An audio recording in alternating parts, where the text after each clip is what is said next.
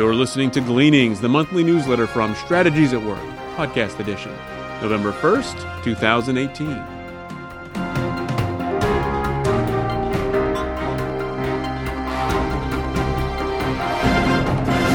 Upcoming events The Strategic Life Alignment Seminar. Struggling to find meaning, purpose, and satisfaction in life? The Strategic Life Alignment Seminar will equip you with tools for discerning your divinely ordained life purpose. The seminar began in September, but it is not too late to register. For information or to purchase a recording of this training, please visit strategieswork.com. The Strategic Life Alignment Alumni Event. The 2018 alumni event was held this past July. The topic was Your Plan and God's Plan. Recordings of all seven alumni events are available in the Strategies at Work store at strategieswork.com. The seminar, The Power of Being Strategic. Learning a biblical approach to strategic living personally and organizationally. This training will be held on November 1st, 2018. For information, please visit strategieswork.com. These are challenging economic times. There is much fear in the world. Now more than ever, people need to understand the power of building their lives on Christ. Only faith in Christ can provide sustained victory over fear. If you need help learning how to walk with Christ, Strategies at Work has consultants in various parts of the world. Please see the website strategieswork.com for contact information. And now, Dr. Chester brings us the message titled Wrestling with the Meta Narrative. Every morning, approximately 7.7 billion people on planet Earth awake to another day. Some will die through natural causes, suicide, disease, murder, accidents, or war. Others will be born into poverty or privilege or middle class conditions. Some will live in relative peace and others will endure horrific hardships. And many will go to work or school or while others still will work at home. This is the pedestrian existence we call life. As far as we know, all life in the universe exists on planet Earth, and the most advanced life forms are humans. Life's daily activities seem mundane eating, sleeping, playing, and working. All work has three basic functions get work, do work, and keep score.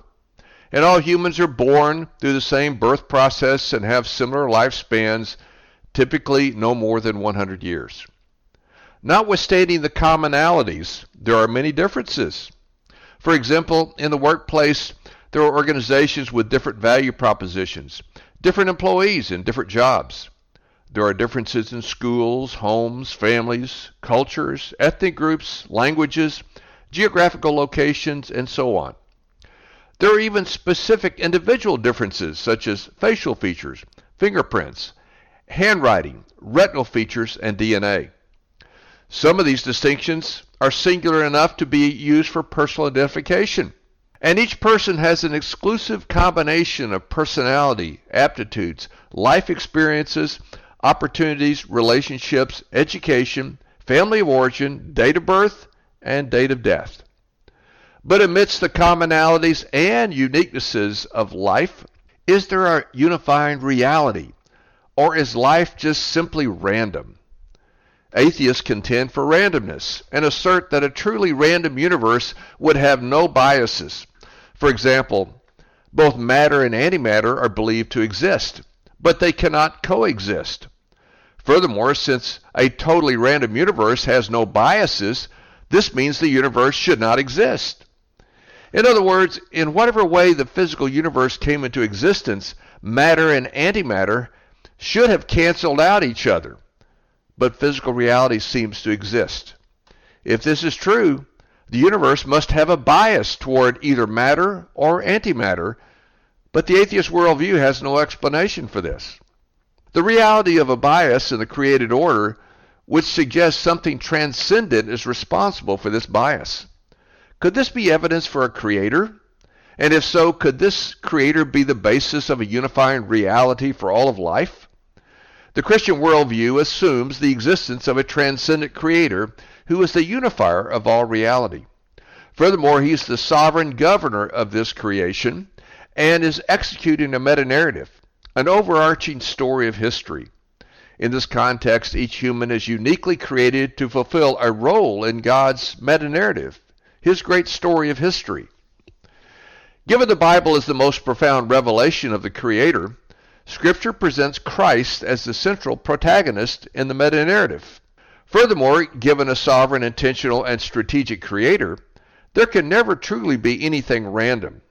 For example, flipping a coin appears random to humans, but Scripture reveals that God's view is different. To a sovereign Creator, nothing is random. Consider the words of Solomon on this point out of Proverbs chapter 16, verse 33. The lot is cast into the lap, but its every decision is from the Lord. The Christian worldview maintains that the meta narrative is inclusive and comprehensive of all reality. It is sovereignly controlled and revealed. The story began with creation and will end with recreation. The reason for the recreation is the entrance of sin after creation. The meta narrative is the divine story of redemption from sin based on Christ as preparation for recreation. According to some estimates, the number of people alive today is about 7% of the people who have ever lived. The Bible specifically mentions approximately 3,200 different people. This represents an infinitesimally small number of the total who have lived up until now. Some make a distinction between the people explicitly mentioned in the Bible and those not mentioned. The former are part of the primary meta narrative, and the latter are part of the secondary meta narrative. The primary meta narrative is the unambiguous story of the history of Christ's redemption of mankind. Those in the secondary meta narrative are the supporting cast in the great play of history. For the 99.999997% of humanity that is part of the secondary meta narrative, the challenge is to recognize that the meta narrative is the unifying reality of all time. The Christian worldview maintains the human beings are not free agents doing whatever they wish. Rather, each human is created by God to serve his purpose in his meta narrative. Consider, for example, Pharaoh, the pagan king of Egypt at the time of the Exodus of the Israelites from Egypt. Scripture reveals God's sovereign purpose in his life. Exodus chapter 9 verse 16 reads, But for this purpose I, that is God who's speaking here, have raised you, Pharaoh, up to show you my power, so that my name may be proclaimed in all the earth. Pharaoh was not an independent agent doing whatever he wished. He was created by God to play a role in God's big story of history. Furthermore, God was so sovereign over Pharaoh that God told Moses he would harden Pharaoh's heart. Pharaoh's ultimate role was to reveal God's judgment against those who rebel against him. This may not seem fair to us, for how could God judge a person who wasn't free to choose? The Apostle Paul addressed this point in Romans chapter 9, verse 21, in these words Has the potter no right over the clay to make out of the same lump one vessel for honor and an, another for dishonor? You see, the control of a potter to make a vessel for his choice is comparable to God's sovereign control in creating people to serve his purpose in his meta narrative. Humans react negatively to this aspect of the nature of God it violates our sense of fairness and presumption of human autonomy. Paul continued his explanation by noting this. Romans 9, verses 22 and 23, he says, What if God, desiring to show his wrath and to make known his power, has endured with much patience vessels of wrath pre- prepared for destruction, in order to make known the riches of his glory for vessels of mercy?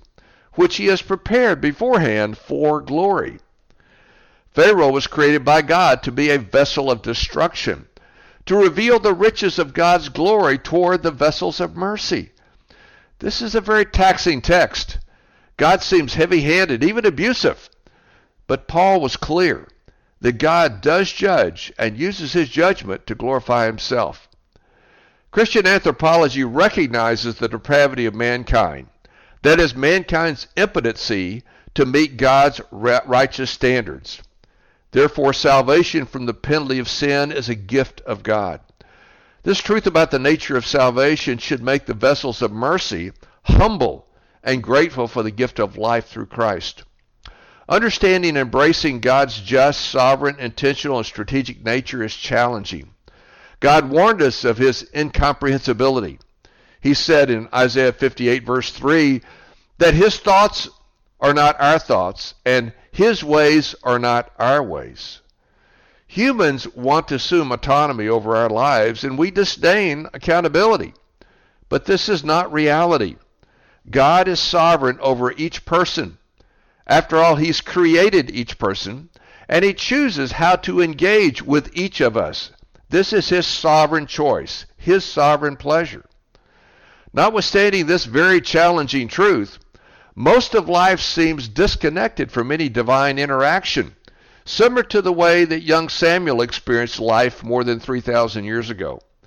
In those days, it was said that the word of the Lord was rare. And certainly that's the way we feel today, that the word of the Lord is rare today. Samuel's experience was the same as ours today. Life seemed mundane and divine engagement far off. There was little sense of a divine meta narrative, and few considered their lives in the context of the meta narrative. But God spoke to Samuel and intervened in his life. So also God speaks today. As with Samuel, we need to learn how to discern when the Lord is speaking and recognize divine intervention. And we need to recognize that there is a divine meta narrative that unifies all reality, and each person has a role to play in this great story of history. Consequently, we need to submit to the sovereign creator of the universe. To do this, we must be humble, submitted, and teachable servants of God. When Samuel realized that God was real and engaged with his creation, he became humble, submitted, and teachable. This was evidenced by his recognition of the voice of God and his response as a servant. 1 Samuel 3, verse 10 shares how Samuel responded to the voice of the Lord once he understood the Lord was talking to him. Samuel said, Speak, speak, Lord, for your servant hears. As we wrestle to see our lives in the context of the divine meta narrative, we must assume Samuel's attitude.